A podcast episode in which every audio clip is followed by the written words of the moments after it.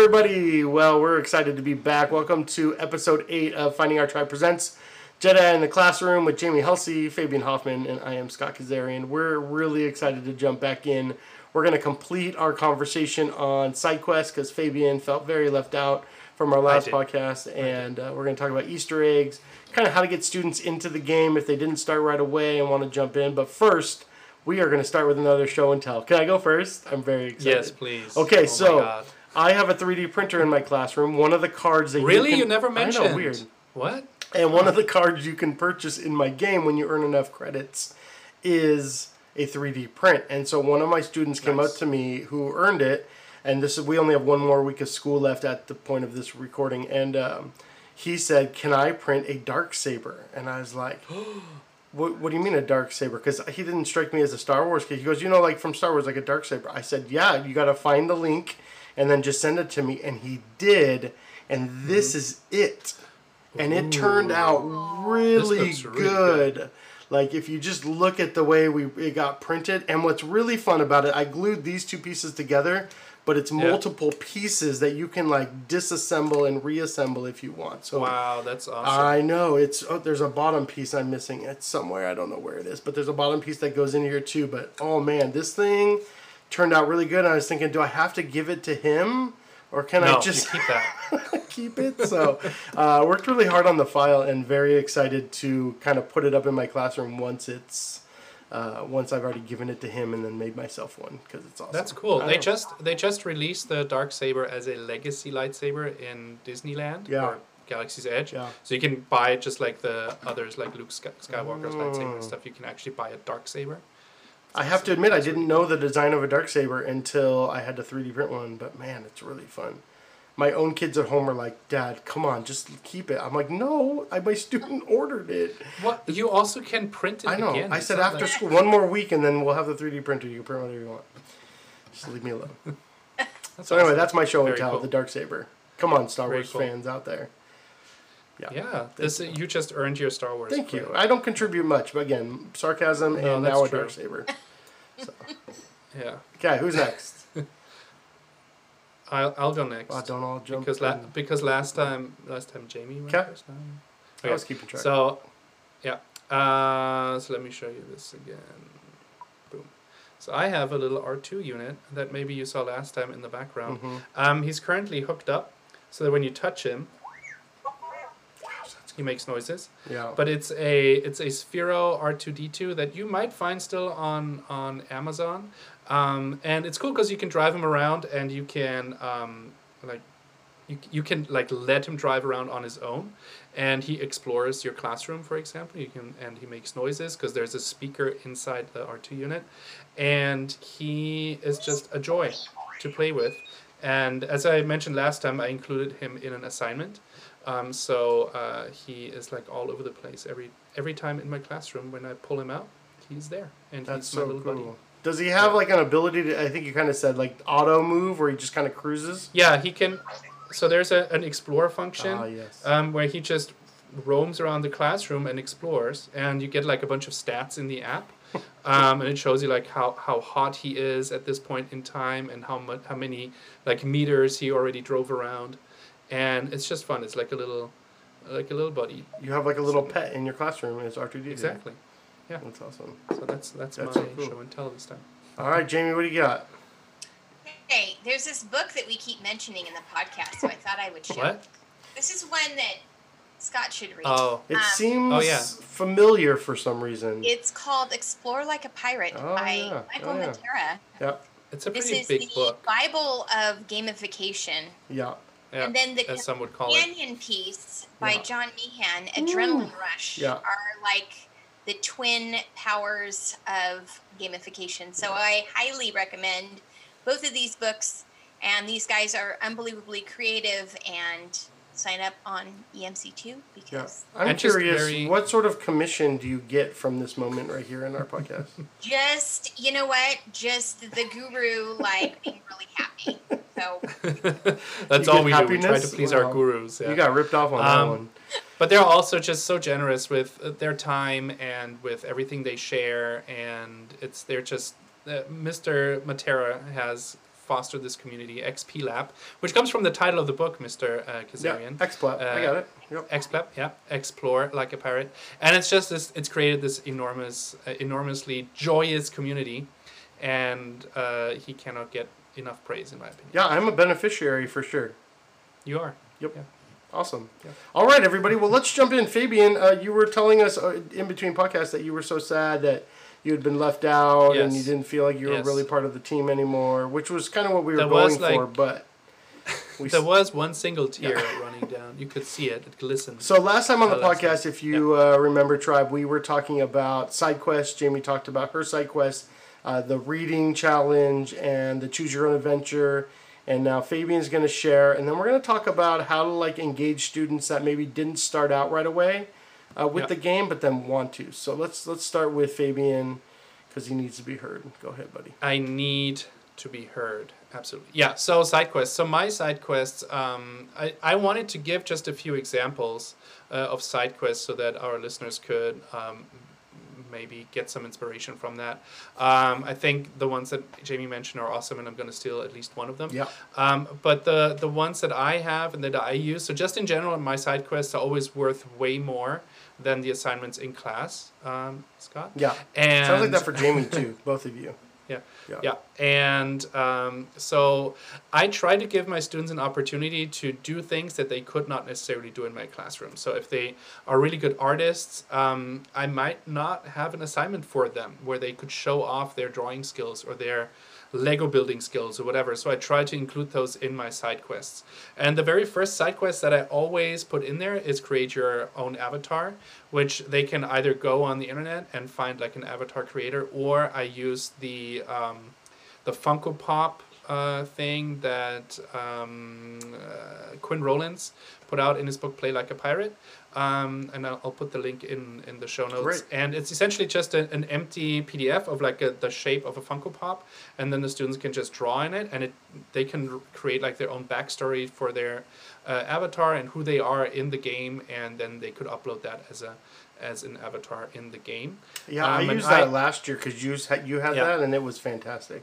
It's awesome, Yeah. and they um, when they turn it in, I put them up in the classroom, which kind of motivates the other kids to be like, "Ooh, what is this?" And uh, can I do that too? And there's some really good ones. I still have some pictures of those. Um, They even created because- like a backstory to their character and stuff. Right? exactly. Yeah, was cool. You Yeah. know what? A suggestion too. I also use that as a. Um, actually, it's an assignment at the beginning of the year. After they played the game for a while and have gotten in, into it and have learned more about the game, it's fun to redo that one um, because they'll add more details based on like what their character is. Oh yeah. That's okay. awesome. Great Mm-hmm. idea. That's cool. Um, yeah, and then so I have that one. Then another one I like to use is like have them build a Lego model, for example, um, tied to what we're doing in in our content that we're talking about. So I always try to keep the side quests linked to the content that we have, except for like one or two that are just general for the game. But um, yeah, so Legos. Then another one they could do like an animation. They could make like a stop motion film. Um, one that I found that I hope somebody is going to do is to create blackout poetry. I really love blackout poetry. Um, for those of you who don't know what that is, it's essentially uh, students take a page from a book, they choose a few words from there, and they they uh, make a little box around the word, and that creates like a poem. And then the rest is all blacked out. That's why it's called blackout poetry. And there's some really, really creative ones out there. So if you Google blackout poetry, you'll get a really uh, great selection. And so I'm still hoping. I put that up in my in my re uh, uh, reissue of my app.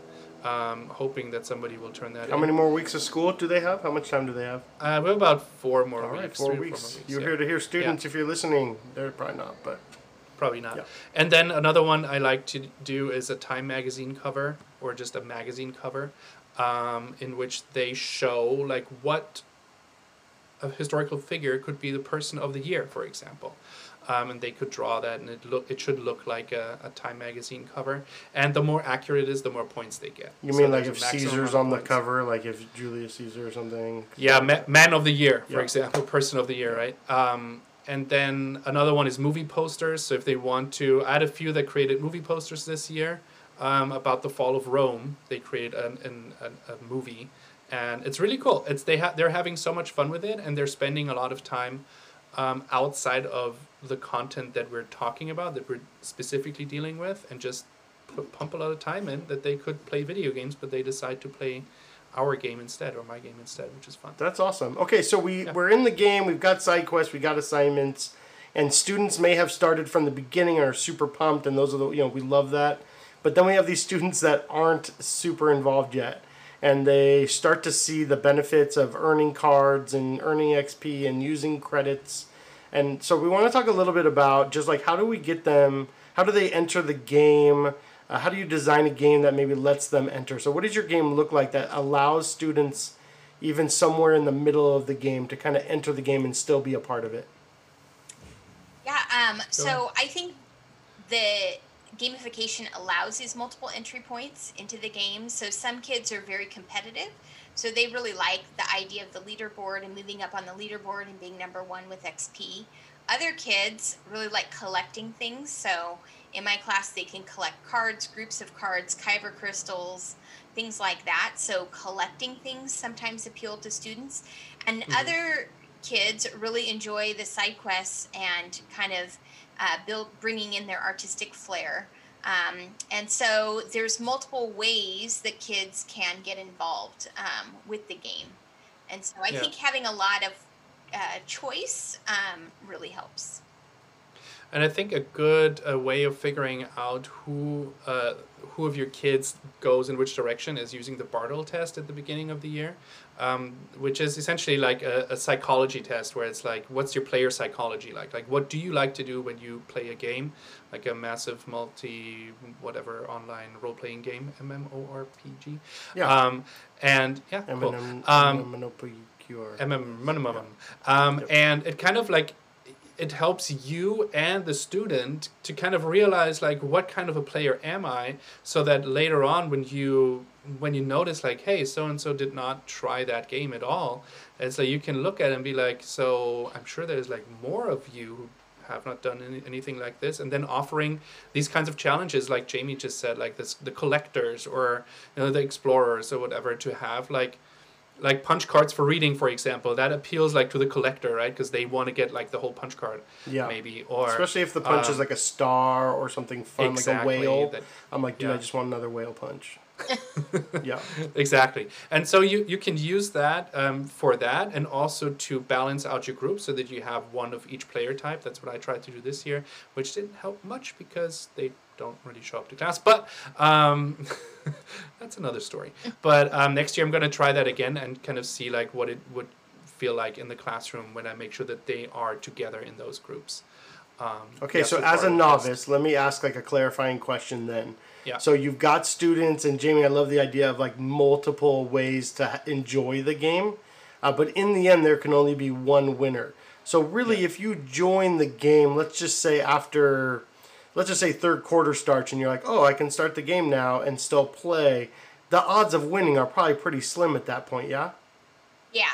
Okay. So you, so the goal is not so for the students in your classes, would you say at least Jamie at this point, maybe Fabian, you can speak to this too, is the goal of the game then to enjoy the game as opposed to necessarily winning it? Some Yes. students might want to win it, but it's really just about enjoying the game. Some kids don't care about being at the top of the leaderboard. Yeah They, they get status in other ways, like having those rare cards that they can only earn by doing this particular side quest. So, or or winning a winning a mini game right like Yeah. i have i have this card um, that automatically lets uh, a team win and be in first place and i have this uh, i had this experience i don't know if you were in this class scott I think so. where one of this uh, where one of the students like waited literally until the end of the game uh, that we played and then another team won and he pulled it out and he's like can i play this now and he just he played it and the reaction was priceless stuff like that they live for that and he was not anywhere near the top but that is like he was waiting for that moment and i was like egging him on i was like please make sure you play that Yeah. Please So make sure the zinger was his thing. He just- wanted to be like boom. Yeah. yeah, exactly. And yeah, and so what you're saying, Jamie, I, I agree with. Is like they they have different. It doesn't always have to be. You don't have to win, but you have to. You have moments that they enjoy, and that is what makes this so much fun. Well, that's awesome, guys. I think I just learned a lot. I hope you guys at Tribe did as well. So let's talk Easter eggs. Uh, I have nothing to say on the subject, so let's learn a little bit from Easter eggs. Go ahead. Uh, Fabian, why don't you start this one? We've, we've Okay. had Jamie start a couple, and hopefully you won't So- go too long. We'll see. You I'll know, use my dark saber on you if I need to. Trust. Is that how you hold a dark saber? man, don't I just I try to keep it long-winded. Yes, we know. Um, Exactly. So uh, that's is that what he just said? Wow. um, so Easter eggs. Easter eggs are amazing. I love Easter eggs. And for those of you who don't know what Easter eggs are, uh, just just a quick explanation. Um, whenever you uh, play video games, there are certain hidden things that you can find that are not necessarily uh, parts of the game, but they give you like it's called an Easter egg because you can find it because they're in obscure places in the game, and it may be a picture of the of the a team that made the video game, or it could just be it could be extra points for something, or it's just something hidden that not everybody sees, and some people go really and try to find everything. Um, there's a whole book written about this, Ready Player One, which deals with the hunt for Easter eggs in this in this uh, dystopian future, and um, and so the way I do it is um, I usually use QR codes that I hide either like on my website or hide it around school. Um, I've placed them in different teachers' classrooms. Um, I had this year I had uh, a QR code uh, posted on my colleagues' uh, classrooms. They had like their slides and they have, or they had a background and there was a QR code, and um, it just led them to like a short little quiz about Star Wars, and if they answer all the questions correctly, they get extra points. Or it unlocks a side quest, um, which I've also done, um, so that only those people who find this QR code and find solve the Easter egg get to go on this side mission, and they get like a special card and super many points. So, like, out So of like- five thousand students that you have, how many actually do it? I have nine hundred, and um, there Like three, some four? no, there's yeah, like three to five. Super find them. small amount, right? So, Yeah. Sometimes it's very obvious, Mhm. um, and some of them try it, but they don't can't answer all the questions. This this is usually in the beginning. I try to be very obvious, and make it so that they're like, "Ooh, Easter egg is a thing," and so I make it like really visible in my classroom, or uh, I put it like outside of my classroom at the door, and they if they're allowed to use phones, they can scan it. Um, and sometimes they're really hard to find. Sometimes it's like I I did this this year, which nobody found that one. Uh, I hid it on a website, and it was in white on a white background, and so they would have to like move their Oh, mouse over, and highlight it it, changes yeah. the hand, and uh, then they I would have sent them to like a video or whatever. Nobody And- found the white on the white background. Get out of town. no, but sometimes they do. That's a Yeah, it- you do. don't necessarily you don't necessarily hope that everybody finds it. It's just this little game that you're playing with them that is underneath everything, and that's Very much the little pi sign at the bottom of uh, Neo's computer, right? On uh, Matrix. Yes. Yeah. Yeah. All right. What about you, James? Let's talk, Jamie. Let's talk about uh, SideQuest. I let oh Easter eggs. I'm sorry, Easter eggs. Yeah, You know. okay. Easter eggs. Yeah. So I love Easter eggs too. They're like my favorite thing ever. Um, so I have little clickable areas that may be like a white on white uh, thing that that maybe I'll hide in there. Like I have a schedule with all their homework for the week, so I might hide it in there. Sometimes it Mhm. kind of looks like an Easter egg, but I make it kind of uh, transparent, so it kind of like you can barely see the outline of it. Or I'll hide it in side quest directions. Or sometimes it's really obvious, like I'll put it in the stream at at the end, like posted underneath an announcement in Google Classroom from like way long ago. So there's things hidden everywhere. Um, Yeah. And then recently, um, now that I have all my kids in my class, for like three months, I actually had a little picture of a golden egg, like like tacked to the wall in a very Mhm. obvious place, and no one said anything. and then finally, someone's like, they're like, I see this like egg, and I'm like, oh, I'm like, why don't you get it? And they're like, okay. So then they go and they bring it to me. I'm like, you found an Easter egg. Here's 500 XP, and they're like, what? And then I That's really have them. So the one that finds it, then they hide it, and Oh, that's oh, cool. they can't tell anybody that they've hidden it. And then it perpetuates itself. Then it keeps going. So Oh, now that's cool. Yeah. on that one Easter egg, it's now been hidden three times. Oh, that's awesome. Yeah, so that's, That's a fun one. And then sometimes I'll have other challenges, like one Easter egg. When when they find it, if no one else finds it, they'll get like a thousand XP.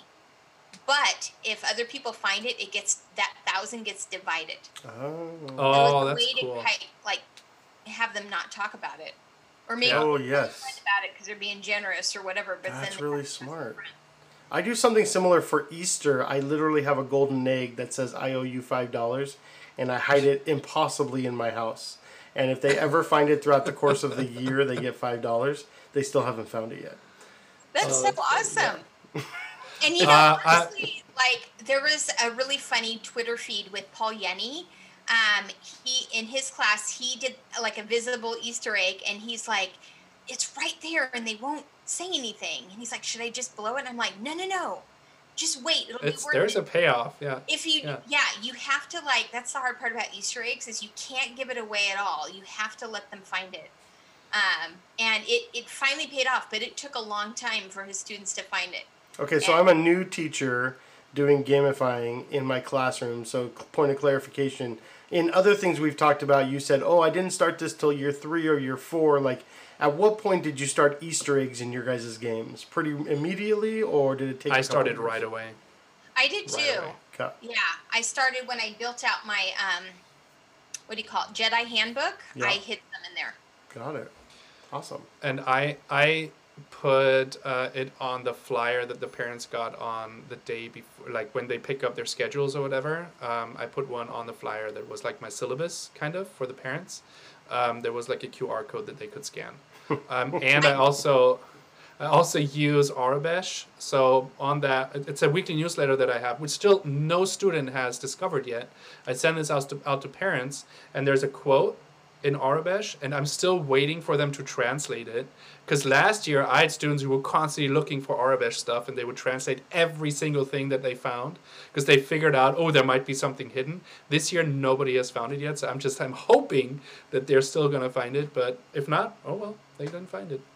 So I had an Easter egg situation kind of bite me back a little bit. I did Easter eggs in my back to school night presentation with parents. And then when the presentation was over, Oh, I saw they that. didn't want to yeah. leave. they were like wanting to hunt Easter eggs. I'm like, it's okay. Like if you find it at home, just send me an email and your kid, because if they found it, then their kid could get something. Uh, and so I'm like, it's okay. Like just send me a message. Like I trust that you found it. You yeah. know. That's awesome. Yeah. Well, that sounds really fun and great and engaging.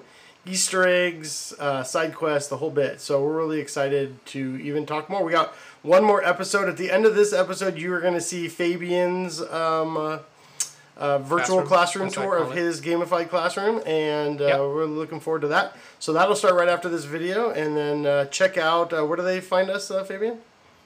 Uh, findingourtribe.net. There it Everything is, findingourtribe.net. So we'll see you next time on our last episode, episode 9, coming up uh, next week. May the force be with you. May the May force the be force with you. be with you. He's not saying anything. Come on, say something. R2. Say something. He doesn't want to talk anymore. All right.